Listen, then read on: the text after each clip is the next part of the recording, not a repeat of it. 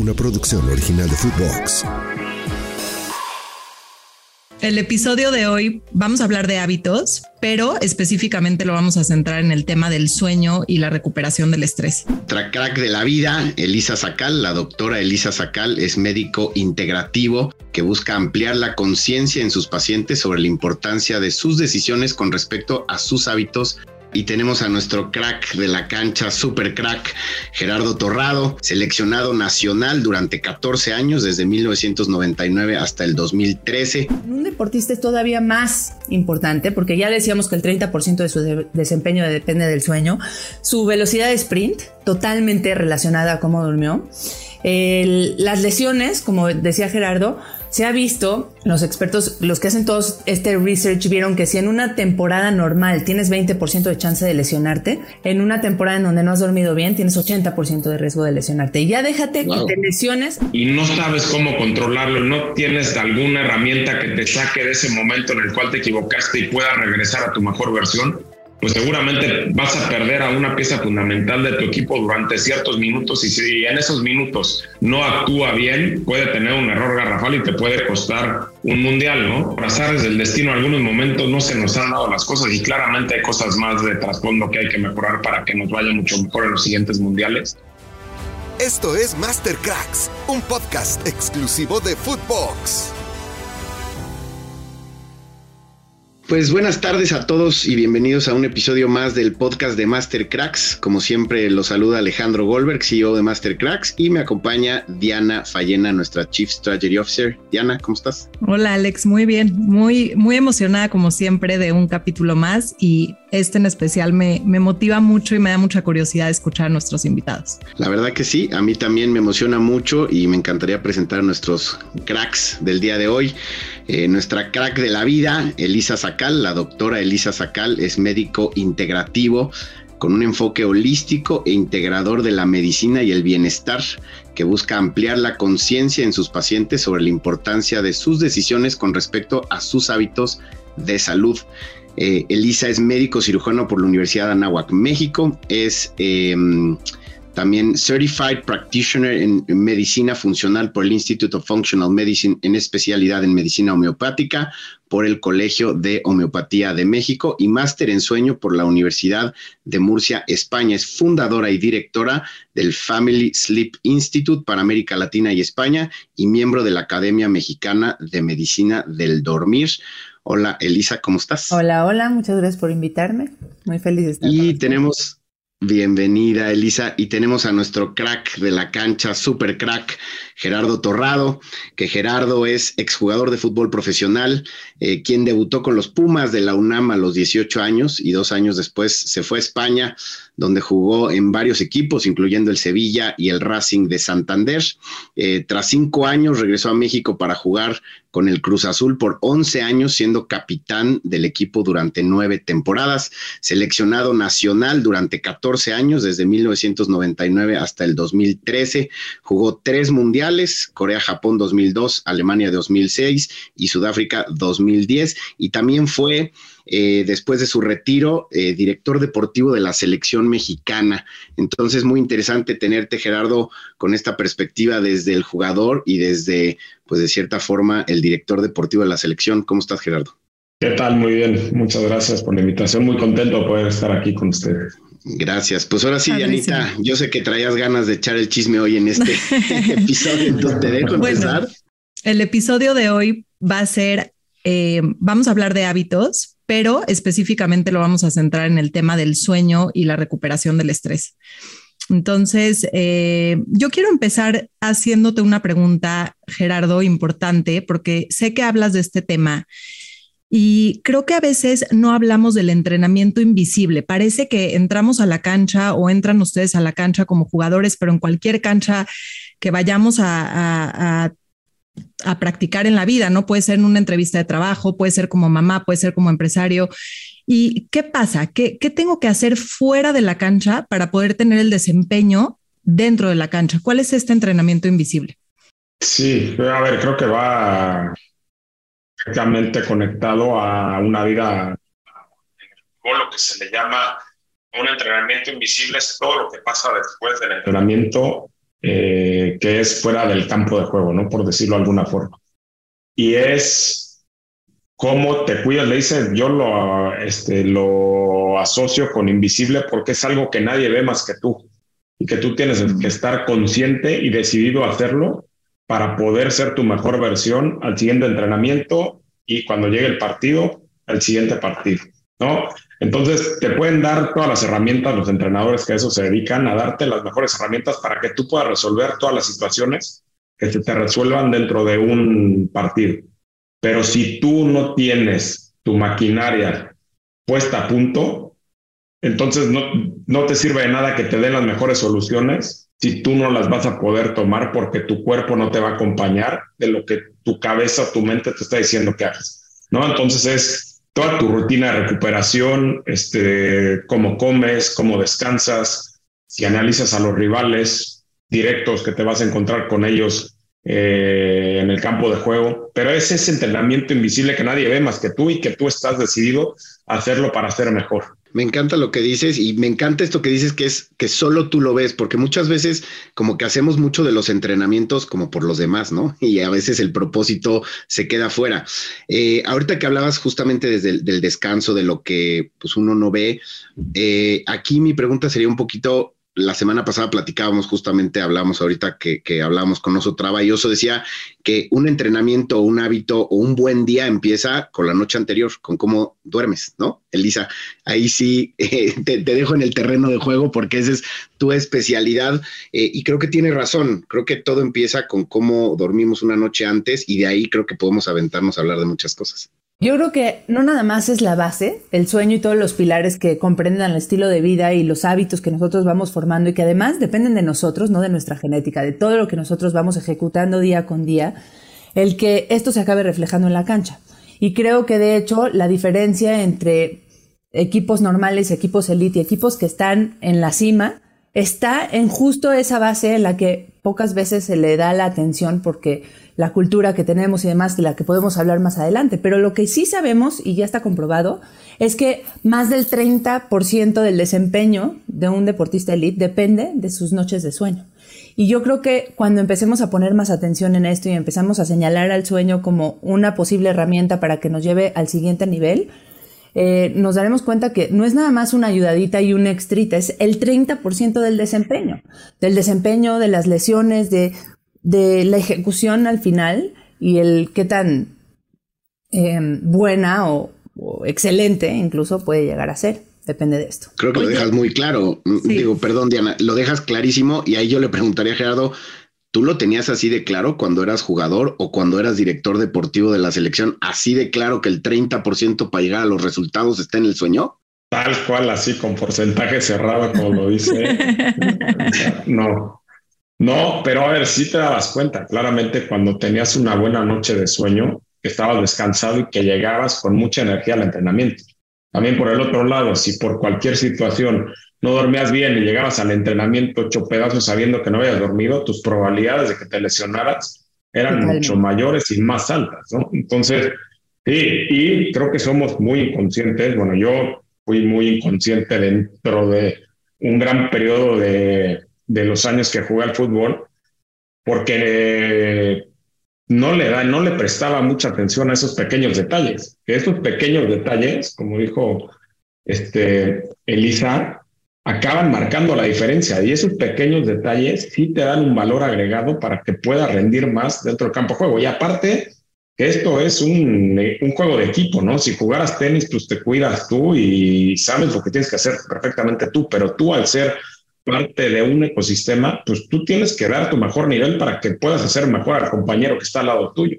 Oigan, Elisa, y perdón, nada más, es que sí quiero meter la cuchara de por qué Alex dijo que yo estaba emocionada de este episodio y es porque justo esta semana estábamos bajando uno de los programas de Master Cracks y nuestra coach de propósito habla de algo muy interesante. Ella dice, nuestros resultados en realidad eh, están proporcionalmente ligados a lo que hacemos o, dejamos de hacer, ¿no? ¿A qué se refiere con esto? Si yo digo que mi prioridad es estar en mi máximo desempeño en la cancha que, que yo vaya a jugar, entonces, ¿qué es lo que realmente estoy haciendo para llegar a ese resultado? Si me estoy yendo a cenar con mis amigos o salir de fiesta, mi prioridad no es estar en mi máximo potencial, es salir de fiesta. Y nada mal con eso, simplemente decimos que queremos algo, pero actuamos de una forma distinta.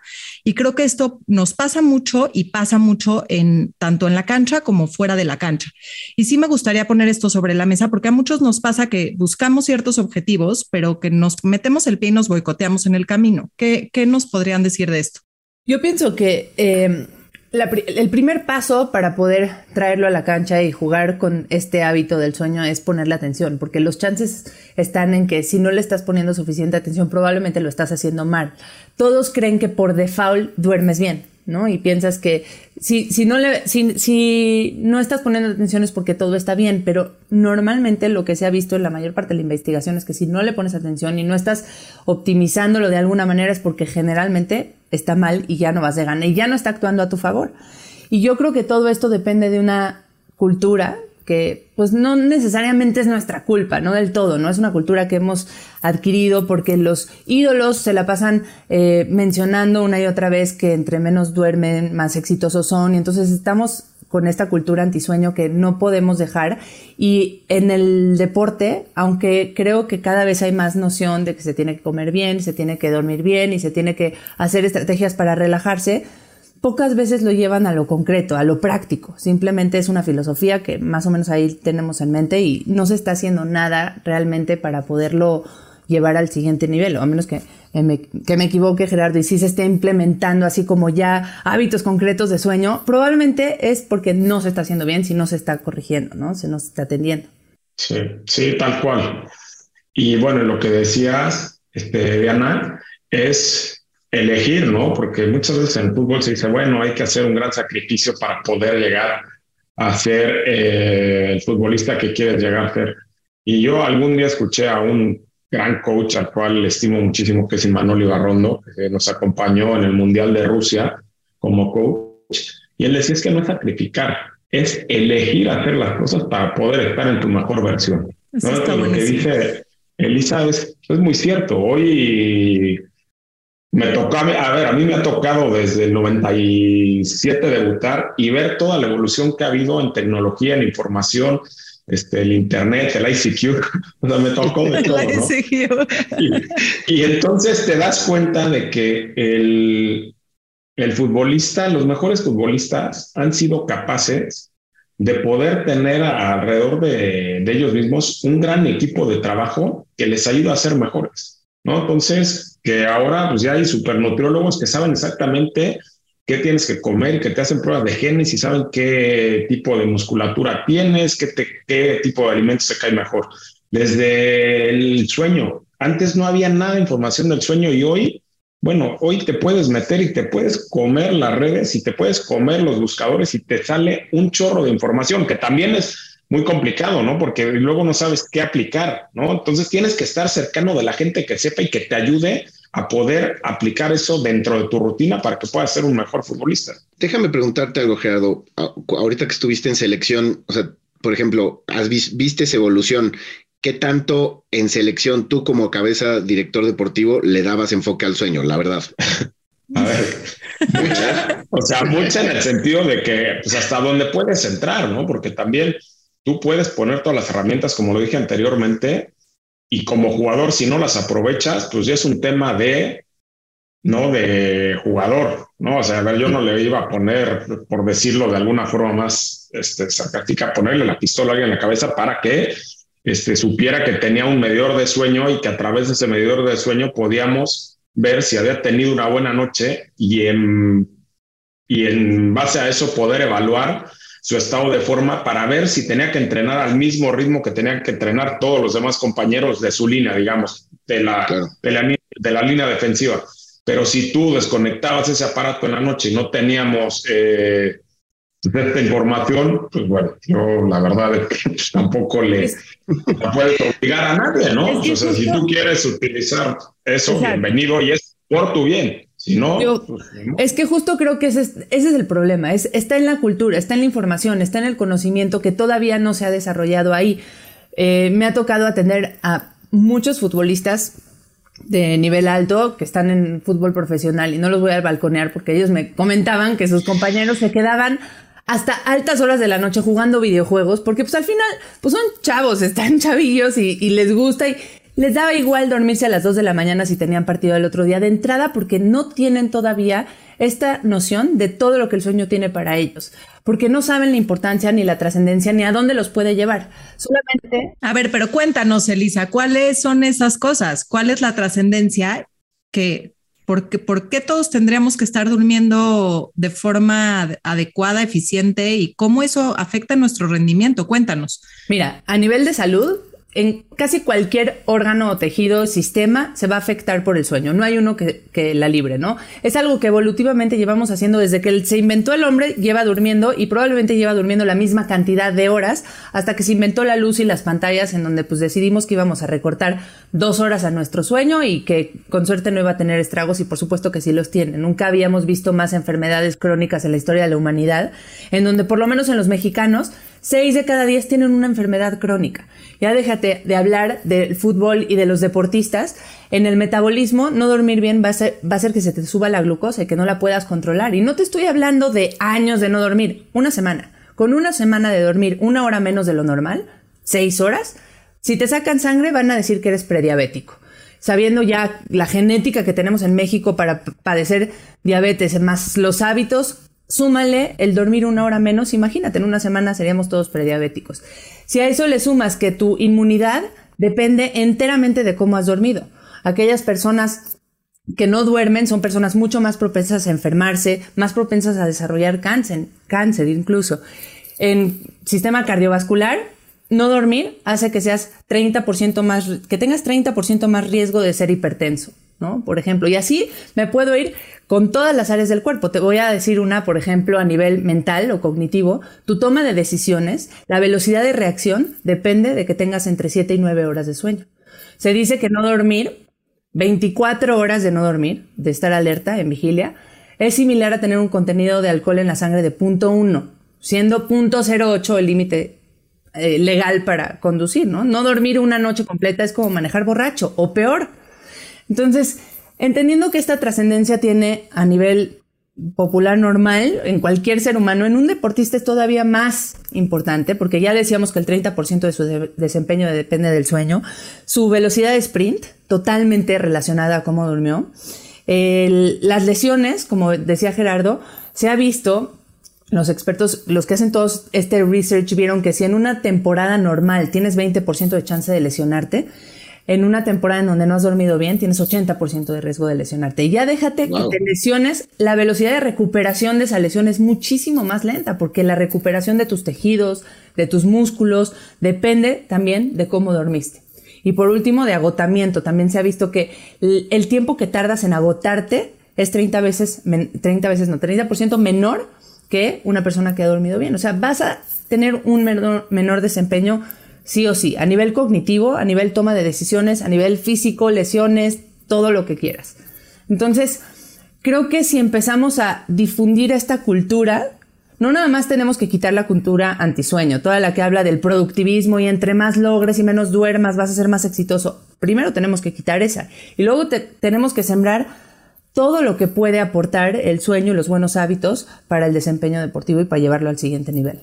No, bueno, o sea, a ver, pero yo ahí tengo una pregunta y te la quiero hacer a ti, Gerardo. O sea, Elisa habla de esto y nos quedamos con el ojo cuadrado. ¿Estás de acuerdo? Es como desde hoy voy a empezar a dormir mejor porque tiene consecuencias importantes en mi cuerpo. Sí. Pero nos seguimos yendo por la inmediatez, porque yo, yo veo que lo que nos evita o, o lo que en el momento por lo que decidimos no escuchar estos datos que Lisa nos está dando es porque quiero la satisfacción inmediata. Es como prefiero ver media hora más de mi celular o ver la serie que irme a dormir cuando sé que es lo mejor para mí. Y sé que en tu carrera has tenido muchas de estas elecciones y a mí lo que me encantaría es que la audiencia pudiera aprender de esto como para que podamos retrasar esa, esa satisfacción inmediata por ver algo mucho más grande a futuro. Cuéntanos de, cuéntanos un poco, Gerardo, ¿cómo lo hiciste tú? Pues mira, a ver, yo con el paso del, tiempo fui aprendiendo que tener una rutina y tener ciertos hábitos me iba a dar eh, ciertos resultados a largo tiempo, a largo plazo. Entonces lo que yo buscaba no era que fuera el día de mañana, ¿no? Entonces yo decía, si hacía mi rutina de recuperación, porque al final yo tuve una lesión importante ya siendo grande y estuve nada de retirarme. Yo a los 30 y fui a jugar el Mundial del 2018 con un dolor terrible de ciática y bueno, en base a, empecé con una rutina y bueno, me curé, o sea, gracias a Dios me curé y no me quedé, no me cortaron el ciático porque en verdad fue ya desociado. Fui, acabé yendo con, con un acupunturista que hace cutomo y me metió una aguja y me cortó un, una supercontractura que tenía en el, piramidal. Y a partir de ahí empecé a trabajar con, con un cubano que había venido al Club de Golf México, que había venido por el béisbol y que por hacer del destino mi suegro me lo recomendó empezar a trabajar con él y a partir de ahí, en los 32 años, fui muy cuidadoso y muy precavido con toda mi rutina que hacía previo y post entrenamiento. Entonces yo sabía que si alguna parte de esa rutina no la hacía, pues me iba a cobrar factura en algún momento. Pero yo sabía que si la hacía durante todos los días, iba a estar listo para entrenar al día siguiente iba a estar muy bien preparado, mejor preparado que muchos de mis compañeros y muchos que de mis rivales para el siguiente partido y que la acumulación de ese 1% de trabajo de todos los días me iba a permitir tener una actuación destacada. Bueno, mi posición no era de mucho meter goles, pero sí era de tener una calificación alta promedio durante toda la temporada, ¿no? Que me iba a permitir ser un 6, 7, 8, que en el paso del tiempo, si lo vemos en un torneo regular, pues es una, es una, una calificación que cualquier entrenador quisiera tener porque fuiste un jugador totalmente regular, que no se lesionó y que siempre estuvo dispuesto y siempre estuvo disponible para ayudar al equipo a que estuviera en su mejor versión. Entonces yo aprendí que sí, cosas muy rápidas te pueden dar una satisfacción luego, luego y te pueden dar resultados inmediatos, pero un trabajo bien hecho, bien ejecutado, bien acompañado a largo plazo te puede dar muchísimos mejores resultados que algo tan rápido, ¿no? Entonces, así fue como lo aprendí y lo aprendí tarde. ¿no? A mí me hubiera encantado que hubiera tenido alguien a mi lado para que me hubiera dicho, oye, no, no es por aquí, es por ahí. Yo cuando me fui a España, hubo un momento en que me metí a hacer pilates de cama porque sentía que me faltaba algo. Y por azares del destino caí con un güey que era buenísimo. No tenía ni idea de fútbol, pero yo le explicaba lo que hacía y él lo supo aterrizar de una manera en la que esos seis meses que yo hice pilates, que vivía solo en Santander, como perro, no tenía ni un perro ni nadie que me ladrara. Entonces, tarde, las, las buscaba acomodar para hacer algo productivo y me ayudó muchísimo a hacer pilates. Luego llegué a México, claramente me volví loco, llegué con todos mis amigos, estaba firmado por un muy buen club y dejé de hacer pilates, ¿no? Aprovechando un poquito, eh, yo quisiera meter ahí un poquito mi cuchara en el tema de la inmediatez, porque se me hace un tema importantísimo hoy en día. Yo creo que lo que necesitamos es una buena estrategia, tanto para hacer como para no hacer, porque en la inmediatez está toda la carga que viene de todas las nuevas tecnologías que se han desarrollado que están diseñadas para hacer que seas inmediato y para hacer que todo lo hagas en automático más que inmediato. Entonces, si tú no tienes una estrategia para parar, eh, las redes sociales, los videojuegos, todas las eh, apps y todo lo que está diseñado para que consumas, está hecho para captar tu atención y para que sigas y sigas y sigas y no pares. Y si tú no tienes una estrategia clara, lo que va a pasar cuando te dejas fluir es que no vas a poder dejar de consumir. Y entonces esa es la estrategia que yo hablo y a la que me refiero con tu estrategia para parar. ¿En qué momento, en qué horario dejas de consumir todo esto y te dedicas a tu momento de recuperación, de relajación, a meditar, a respirar y a programar tu agenda de sueño? Porque si todo esto no está en tu plan de entrenamiento, difícilmente te vas a convertir en un deportista elite o vas a lograr el, el, resultado que quieres, ¿no? Porque ya no se trata nada más de lo que haces a nivel físico, ya aquí entra la mente y las emociones en juego. Y creo que si no empezamos a considerar todo esto, difícilmente lo vamos a, elevar al nivel que queremos. Y que creo que también tiene que ver con disfrutar del proceso, ¿no? O sea, creo que en la parte de la inmediatez, pues también es disfrutar del proceso, como que todos estamos buscando mucho el, el, objetivo y cumplirlo y llegar y estar ahí, pero pocas veces como que volteamos y decimos, ah, pues también el entrenar y el estar, ¿no? En el equipo y, o sea, está padre y es divertido y lo disfrutas, o sea, como que siempre estamos buscando el objetivo y, y ahí creo que me gustaría empezar a hablar un poquito ya también de la parte del estrés, que creo que también como que esa inmediatez, ese logro de objetivo, como que también nos genera mucho estrés, ¿no? Y, ahí me gustaría, Gerardo, no quiero meter un poco de cizaña, pero pues, el tema del mundial, ¿no? Eh, cómo hemos visto a nuestras elecciones eh, eh, en los últimos mundiales, en los últimos juegos. ¿Tendrá que ver también esto de la inmediatez con el estrés que generamos desde afuera y desde adentro con la poca preparación o la falta de preparación, o a lo mejor estamos bien preparados, pero la cultura y, el no creérnoslas nos juega en contra. Me gustaría escuchar un poquito de tu, de tu sentimiento siendo o, habiendo sido jugador en tres mundiales y después haber estado en la directiva de la selección, ¿no? Sí. ¿Ahí me escuchan? Sí, perfecto. Este, a ver, primero lo del proceso que decías, yo creo de las cosas que más extraño después de haberme retirado es eso, el poder disfrutar de ese proceso de, una rutina, ¿no? Eso me encantaba y lo vivía intensamente cada momento que, que sucedía. Lo que pasa en el Mundial es que también, o sea, somos de emociones 100%, ¿no? Y cómo las controlas y si la gente que está al lado tuyo te puede ayudar a poder eh, entender esa emoción que estás viviendo y cómo la puedes cómo puedes pasar a través de ella para sacar el, mejor provecho de, esa situación que estás atravesando, ¿no? Y a mí, bueno, por lo menos cuando yo jugué, te digo, este, los mundiales previos, nosotros en el 2002, en el 2006, en el 2002 no nos acompañó nadie, ¿no? De la parte mental, psicológica, íbamos, íbamos solos, íbamos con Javier Aguirre, que es un gran motivador, pero hoy en día, y ahorita quiero hacer una, una, una reflexión, este, pues no, no te alcanza nada más con tener un gran motivador y un gran gestionador de emociones y de grupo. Y bueno, en el Mundial del, del 2006 nos, nos, acompañó Alejandro Molina, que es un gran psicólogo, un gran amigo. Y bueno, creó durante todo el proceso este, de eliminatorias y mundialista una gran dinámica y se generó una gran hermandad durante todo ese periodo en el grupo de seleccionados que éramos. Pero creo que aparte de eso, creo que hay que ir más allá, porque si te pasa algo en un partido de fútbol y no sabes cómo controlarlo, no tienes alguna herramienta que te saque de ese momento en el cual te equivocaste y puedas regresar a tu mejor versión, pues seguramente vas a perder a una pieza fundamental de tu equipo durante ciertos minutos y si en esos minutos no actúa bien, puede tener un error garrafal y te puede costar un mundial, ¿no? Eso por, por, decirlo, de la importancia de tener alguien que te acompañe y que a nivel emocional puedas tener este apoyo tan cercano que te haga que te haga poder conectar otra vez con tu mejor versión, tanto de persona como futbolista, y que aprendas a pensar bien, ¿no? Porque dicen que pensar es, malo y pensar mucho es mucho más malo, ¿no? Entonces, estas fueron de las lecciones que aprendí. Y a ver, y no creo que vaya por un tema mental, yo creo que el mexicano es, es una raza eh, que es súper talentosa, que tiene ganas de trascender y que en el fútbol, por azares del destino, en algunos momentos no se nos han dado las cosas y claramente hay cosas más de trasfondo que hay que mejorar para que nos vaya mucho mejor en los siguientes mundiales.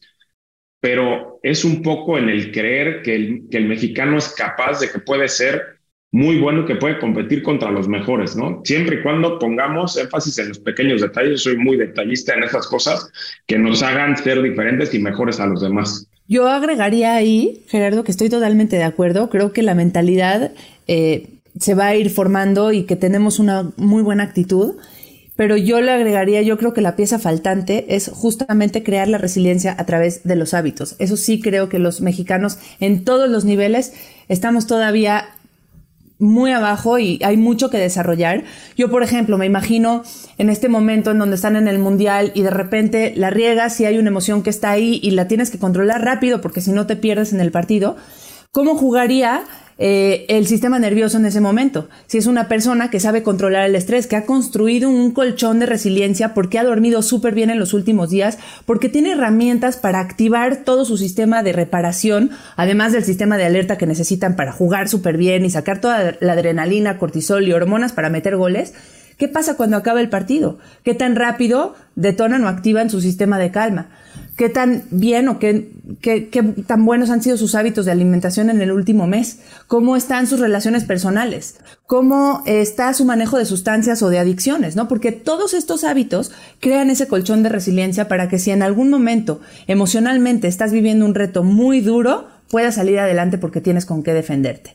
Y todos estos son muy prácticos, no estoy hablando como de cosas hippies, de simplemente sentarse y meditar, no, hay estrategias concretas, hay un ABC que todos tendrían que estar logrando de entrada para ser, ser aceptados en una selección. A ver, pero ahí vamos, yo lo quiero pasar como a la cancha de la vida, ¿no? Porque al final todos somos la selección de alguna manera. Claro. Y hay una analogía entre el fútbol y la vida. Y aquí, por lo menos los cuatro que estamos, somos papás, somos mamás y lo vivimos en el día a día cuando a lo mejor no dormimos bien, no, no establecimos hábitos y cómo reaccionamos en nuestra propia casa con nuestros hijos, por ejemplo, o en nuestras relaciones. O sea, cuéntanos un poco, Elisa, cómo no solo es para los deportistas de alto rendimiento o un futbolista elite, sino en el día a día. O sea, cómo tener este colchón te sirve para lograr tus metas, tus objetivos, pero también para operar en tu mejor versión con la gente que tienes cerca. Totalmente, para lograr tu mejor desempeño a nivel personal, o sea, a nivel individual, a nivel colectivo, en tu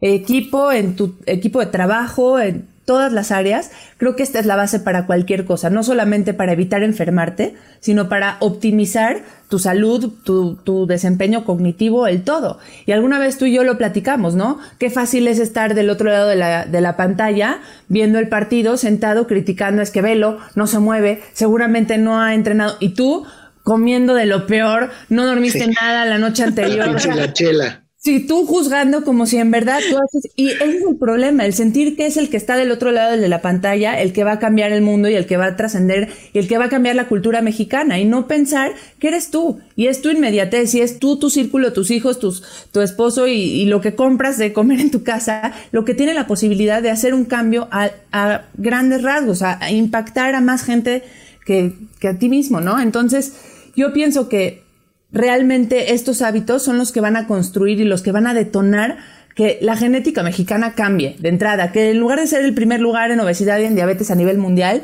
seamos el primer lugar en otras cosas mucho más sanas, que empecemos a, agarrar el poder y a decir, pues sí, depende de mí, no de, uy, no, es la genética, es que mis papás son diabéticos y es que eh, fumaba toda la familia y es que nadie puede dormir porque desde muy chiquito no duermo y pues como mi abuela no dormía y mi mamá no dormía nada, pues yo tampoco duermo y empezar a entender que todas esas cosas no son genética, no es culpa de la cultura, no es culpa de los jugadores que están enfrente de la pantalla, es tu responsabilidad, ni siquiera es culpa, es tu responsabilidad cambiar eso y empezar a aprender los genes, porque sí, este tema de la epigenética que se ha descubierto mucho más eh, en hace los últimos años, nos habla de que tenemos injerencia, tenemos el poder de prender y apagar los genes, de decidir cuál va a ser nuestro destino con las cosas y las decisiones que tomamos todos los días.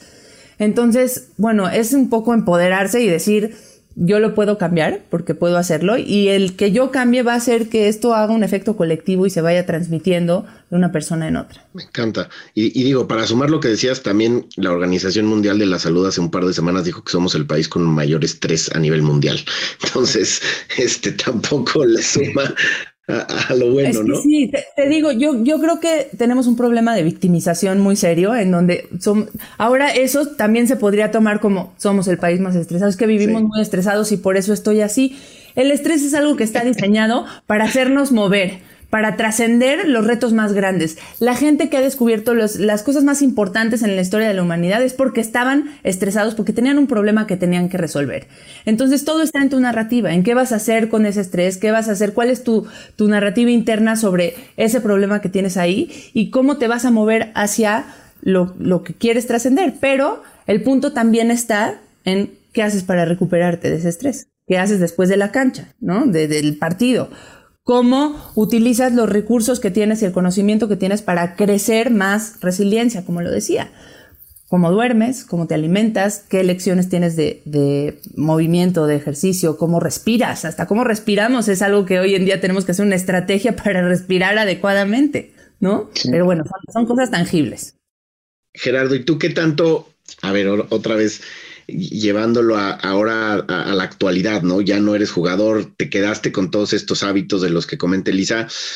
¿Cómo, ¿Cómo nos pudieras dar algún tip, alguna estrategia como para poder empezar a integrar algo fácil y sencillo. Pensemos que yo hoy justamente vivo en estrés, no tengo estos buenos hábitos de alimentación, de sueño, de recuperación. ¿Tú cómo le hacías? Porque tú justamente dijiste en, en, algunas entrevistas que, por ejemplo, a ti te pusieron un psicólogo, pues tantito antes de retirarte, pues para que no te vayas a pegar un tiro, casi, casi, ¿no? O sea, este, ¿cómo, cómo desde un punto fácil, sencillo, desde tu experiencia, desde lo que tú viviste desde chavo, desde joven, eh, pudieras dejarnos aquí a la audiencia de, de cómo poder empezar a integrar este tipo de cosas poquito a poquito, ¿no? Yo la verdad es que, a ver, eh, si me dices como futbolista, como futbolista tenía muy claro, yo creo que ese fue uno de mis grandes este, logros, que en la cabeza quería trascender y eso lo tenía muy claro y a lo mejor los medios no fueron los más adecuados, pero yo sabía qué quería y eso me ayudó muchísimo tener claro hacia dónde y cómo quería ir. ¿no? Y luego no sé si lo hice bien o no, pero yo sabía que yo quería ir a jugar a Europa, yo sabía que yo quería jugar en el Mundial, yo sabía que quería estar en la selección durante tanto tiempo. Yo sabía qué era lo que quería y, y, cómo, cómo no sé, pero yo lo tenía muy claro y me lo repetía constantemente. Y no era de escribir al principio, sí fui de escribir y escribía mucho. Me acuerdo que íbamos a ir a jugar a un Mundial Sub-20 en el año 99 en Nigeria y yo no fui a las eliminatorias y yo estaba cepilladísimo y yo decía, yo quiero ir a ese mundial y me acuerdo que fuimos a una pretemporada a Inglaterra y yo todas las noches llevaba mi cuadernito y decía, yo voy a jugar el mundial y yo quiero ser titular y yo quiero trascender en el mundial y me lo repetía constantemente una y otra vez y luego no leía el, el cuadernito, pero esto yo creo que de estar escribiéndolo y de estar pensándolo, pues me llevó a quedarme en el equipo y luego tener una actuación destacada, no sé si estuvo hilado o no, pero ese tipo de cosas a mí me sirvieron mucho durante mi carrera. Y luego te puedo decir que este, nunca medité cuando jugaba y me arrepiento profundamente de no haberlo hecho porque después de que me retiro, entro en una etapa de post-retiro, un duelo terrible que, que me costó mucho trabajo superarlo, pero que fue de muchísimo y de gran aprendizaje y ahí me meto de lleno a a meditar, ¿no? Y intento meditar todos los días. Bueno, no intento, medito todos los días durante 20 minutos en las mañanas, una meditación trascendental que me hace estar mucho más tranquilo y mucho más ecuánime de darme cuenta lo que pienso y lo que antes no me da cuenta de estar consciente de muchas cosas que pensaba y que pensaba muy mal. Soy por lo menos, sí soy consciente de lo que estoy pensando y logro en algunos momentos, no siempre, tengo que ser muy honesto, de poder desconectar esos malos pensamientos que no me ayudan en nada y saber que no soy yo esos pensamientos, ¿no? A través de esta tranquilidad y esta conciencia que, que me ha generado el poder meditar. Y luego lo que te decía es una rutina constante que yo siempre, alguna vez que se lo digo a mi hijo, es intenta ser un por ciento mejor todos los días en lo que te decidas hacer, ¿no? Entonces le digo, a ver, si vas a comer, bueno, intenta comer bien, a lo mejor empiezas por el desayuno, ¿no? Y así te vas poco a poco hasta que se te vuelve un hábito. Y una, una de las cosas que me pasó también después del retiro es hacerme preguntas cuando, por ejemplo, me voy a comer, soy súper antojadísimo, me voy a comer un chocolate. Entonces dije, o sea, esto me surgió hace poco. Le digo, es el mejor momento para comerte un chocolate. Ya cuando me lo estoy comiendo, o me lo voy a empezar a comer o lo voy a comprar, digo, es el mejor momento para comer un chocolate. ¿Qué desayunaste? No, pues a lo mejor me comí un cuernito, por decir algo. No, pues ya te comiste tu cuernito. El chocolate no entra hoy, mi hermano. No. Ahórratelo. Sí, es. Y ya te lo puedes comer al día siguiente. Oye, pero ahí, perdón, Elisa, y te paso ahorita el micrófono, pero sabes, admiro mucho, Gerardo, de ti que en toda tu carrera y en todo lo que nos, eh, nos cuentas, siempre te ha salido de la caja. O sea, como que has visto mucho más allá de lo que se esperaba o de lo que te dijeron o de las herramientas disponibles.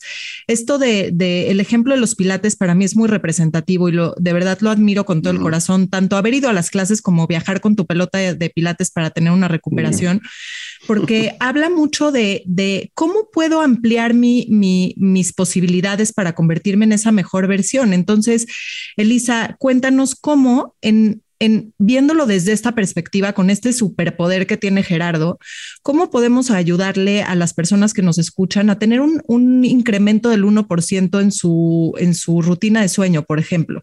¿no? Salir un poco de la zona de, de comodidad, de lo que sé, y implementar esta información, integrarla. A ver, yo creo que quiero retomar un poquito lo que dijo Gerardo, porque ya lo dijo él y creo que es aplicable a todos los hábitos que vamos a hacer. El primero es tener un propósito claro y no perder de vista qué es lo que quieres hacer. No importa cómo vas a llegar a él, lo importante es saber hacia dónde quieres llegar. Una vez que tienes propósito claro, tienes que dar el extra. Que en este caso, para mí, en mi lenguaje ya ni siquiera es el extra, es la base, que son los hábitos, los cinco pilares del bienestar, que es alimentación o nutrición sana, un sueño adecuado, una recuperación del estrés, una buena gestión del estrés el tener movimiento adecuado, no solamente entrenar como loco dos horas en la mañana, sino evitar el sedentarismo. Porque puede haber sedentarios de gimnasio, ¿no? Que van a la mañana hora y media y hacen todo lo que pueden y el resto del día están ocho horas sentados enfrente de una pantalla, que es el mismo daño que le estás haciendo a tu cuerpo.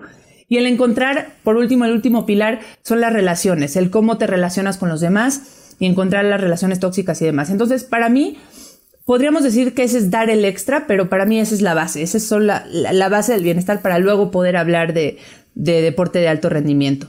Y el último es la consistencia, el 1% que menciona Gerardo, el no fallar, por lo menos no fallar consecutivo, tratar del 80% de las veces estar alineado y, y acercarte a ese propósito, acercarte un pasito, que cada paso que des no sepas si lo lograste o no lo lograste, pero que te preguntes, ¿me acerca o no me acerca ese propósito? Y si me acerca, pues ya vas bien. Y esas tres claves de propósito, dar el extra y consistencia, creo que van a hacer que eventualmente destaques en lo que estás buscando. Eh, creo que también, y aquí hay un componente extra que yo puedo reconocer, por lo menos en ti, Gerardo, que hablas de pilates cuando no se sabe el pilates, de, de ser pionero, de hablar de meditación cuando todavía no es meditación, pero probar cosas que te acerquen a esa meta, sobre todo a un estado que se sienta bien en ti. Yo me acuerdo, te va a dar risa esto, pero hace 15 años que yo me fui de luna de miel, te encontramos, yo y mi esposo, en un gimnasio, ¿ok? Hace 15 años, mi esposo que es un apasionado del deporte y me decía, te lo juro que no se usa en esta época que los, que los futbolistas profesionales estén fuertes, ni que vayan al gimnasio, ni que den ese extra aparte del, del entrenamiento que están teniendo, ¿no? Y que tú eras ese pionero que estaba súper fuerte en ese entonces y que iba al gimnasio a las 7 de la mañana. Sí, no, no, me pregunte por qué mi esposo también iba en la luna de miel a las 7 de la mañana. de la mañana al gimnasio. Ese es otro tema. Eso es para otro, otro capítulo. me acuerdo que me decía, este hombre es un pionero porque está mucho más fuerte que el resto de los futbolistas de su época donde no se usa. Y pues al final eso te ha dado frutos, ¿no? Y eso no fue cualquier cosita y te ha llevado hasta donde estás hoy en día. Y creo que es algo que todos tenemos que tomar como ejemplo, el quieres estar adelante, pues tienes que dar el paso extra. Primero informándote. Necesitas acercarte a los profesionales que, que, te van a dar esa información, a los cursos, a, la, a los podcasts, a la información en Internet. Pero no se vale hoy en la era de la información decir es que yo no sabía. Yo no sabía que tengo que dormir siete horas. Por Dios, o sea, ¿cuánto tengo que dormir? Y en tres segundos tienes 100 páginas que te dice cómo, en dónde y cómo perfeccionarlo. Entonces, informarte es el primer paso para poder acercarte a ser realmente diferente y excelente. Y además, pues bueno, las otras claves que hemos dicho, porque la consistencia también eh, pues, nos va a llevar a, ser del siguiente nivel. Me encanta, me encanta lo que dicen. Em, un poquito ya acercándonos al final del episodio del día de hoy, creo que hemos hablado de, muchas cosas sumamente importantes y que muchos pueden empezar a implementar y que a veces a mí me pasa, y yo se lo quiero preguntar a los dos porque Gerardo también lo dijo, a veces eh, reconozco que, ¿no? que hay eh, pensamientos que no son los que quiero tener, ¿no? Y los dejo ir. Eh, a veces reconozco que no estoy haciendo bien las cosas. ¿Cómo, cómo nos recomendarían eh, entro en un proceso de generar este tipo de hábitos, de integrar hábitos de sueño o de alimentación o de recuperación del estrés, y es muy fácil caerse del caballo, ¿no? O sea, como que la primera semana dices, hoy voy a cambiar, ¿no? Como dice la canción, este, y vas la primera semana y te ahorras el cuernito y el chocolate, y en la noche dejas tu celular una hora antes de dormir, como recomienda Elisa, no estás en redes sociales, y, y una semana muy bien. Y a la semana siguiente, pues ya hubo la fiesta y ya me invitaron a la comida y es el cumpleaños de la tía y el pastel que me gusta. O sea, ¿cómo, cómo puedo tener esta, este balance del que, del que hablas, Elisa, de que de, esa conciencia de decir, bueno, ya me comí el cuernito en la mañana, mejor no me traigo el chocolate en la tarde, ¿no? O sea, ya me enfiesté ayer en la noche, ¿para qué me vuelvo a enfiestar hoy? O sea, digo, desde su experiencia, pues sí, a mí me pasa y por eso lo pregunto, ¿eh? porque yo soy muy de la primera semana, bueno, hábitos de, de, profesional, ¿no? De atleta de super elite y la siguiente semana ya estoy metido en el chocolate y en la fiesta y en la no dormida. Elisa, hasta Blackout compró Alex, imagínate. Muy bien.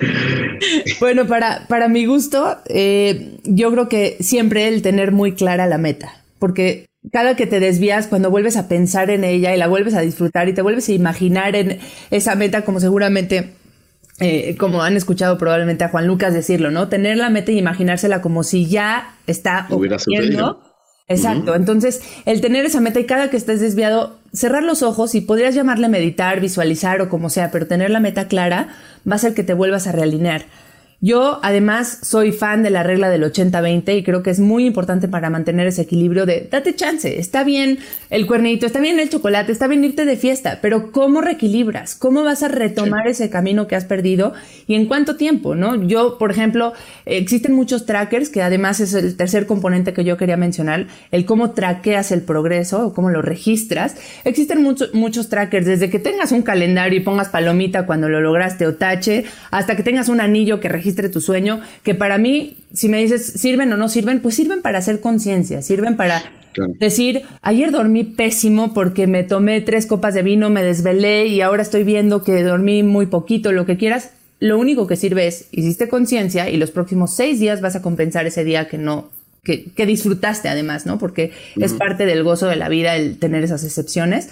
Es simplemente realinear, realinearte y tratar de hacer un equilibrio, no pasarte más al grado de que se acabe convirtiendo en el nuevo hábito o en la nueva regla. Correcto. Gerardo, ¿tú cómo lo, cómo lo hacías? Pues mira, eh, o sea, yo lo hacía en referencia a un, un, día que leí un artículo o algún libro en el que decía que tu cuerpo era como tu casa en la que ibas a vivir toda la vida.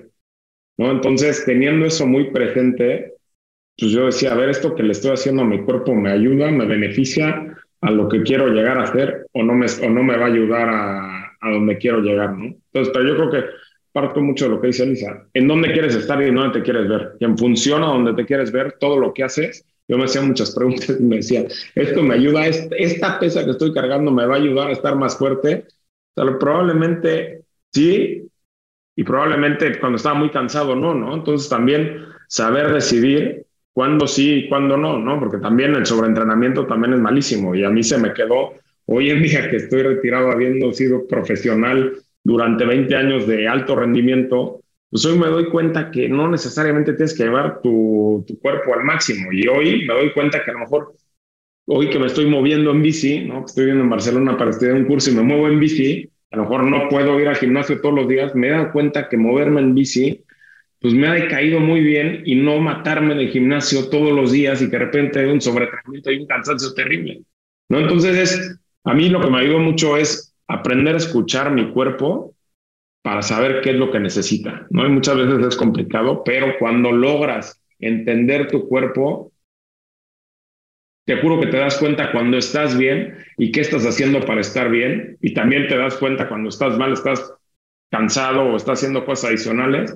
Y ese tipo de cosas también tienes que ser muy consciente qué es lo que estás haciendo adicional extra que no te está cayendo bien creo que le diste al clavo ahí y qué, importante lo que acabas de decir, porque justo en Mastercracks lo que queremos comunicar es, tú eres tu propio coach, porque eh, tu, tu director técnico no puede entrar a la cancha y meter gol por ti, ¿estás de acuerdo? Entonces al final el único que sabe eres tú y si tienes este autoconocimiento, esta conciencia, te haces estas preguntas, te acercas a poder cumplir tu propósito, tus objetivos y te va dando cada vez más seguridad, más confianza en ti mismo. Y eso es justo lo que necesitamos como mexicanos y también tiene que ver con lo que decíamos de la selección, ¿no? O sea, si pudiéramos meter estos conceptos, pues nos, elevar, nos elevaríamos en conciencia y en resultados como mexicanos y mexicanas también. Así es que qué padre, Gerardo, eso está increíble. Pues este digo, creo que nos quedamos con esto porque creo que es un cierre extraordinario para el episodio de hoy. Eh, me encantaría agradecer a Gerardo Torrado. Gerardo, ¿dónde te puede encontrar la gente en redes sociales? En Twitter, Gerardo Torrado 6 con número y en Instagram igual, Gerardo Torrado 6. Gracias, Gerardo. Elisa, ¿a ti dónde te pueden encontrar? Que aparte hay muchísimos tips de sueño, de recuperación del estrés en tus redes sociales. En mis redes sociales, en Twitter y en Facebook, eh, en Instagram, perdón, arroba dra.elisasacal. Y recordarles que Elisa es parte de nuestro cuerpo técnico en Mastercracks, entonces si quieren tener programas especializados que Elisa ha diseñado, pueden bajar la aplicación y ahí los pueden encontrar. Así es. Pues de nueva cuenta, muchas gracias a nuestros invitados del día de hoy. Eh, me despido una vez más. Alejandro Goldberg, CEO de Master Cracks. Me pueden encontrar en alejandro.goldberg en redes sociales y también nos encuentran en master.cracks. ¿Y Diana? Muchas gracias, gracias por estar con nosotros. Yo soy Diana Fallena, me pueden encontrar en Instagram, en Instagram arroba Diana Fallena y pues gracias Alex, nos vemos la próxima. Gracias. Bye. Gracias. Bye. Esto fue Master Cracks, un podcast exclusivo de Footbox. Una producción original de Footbox.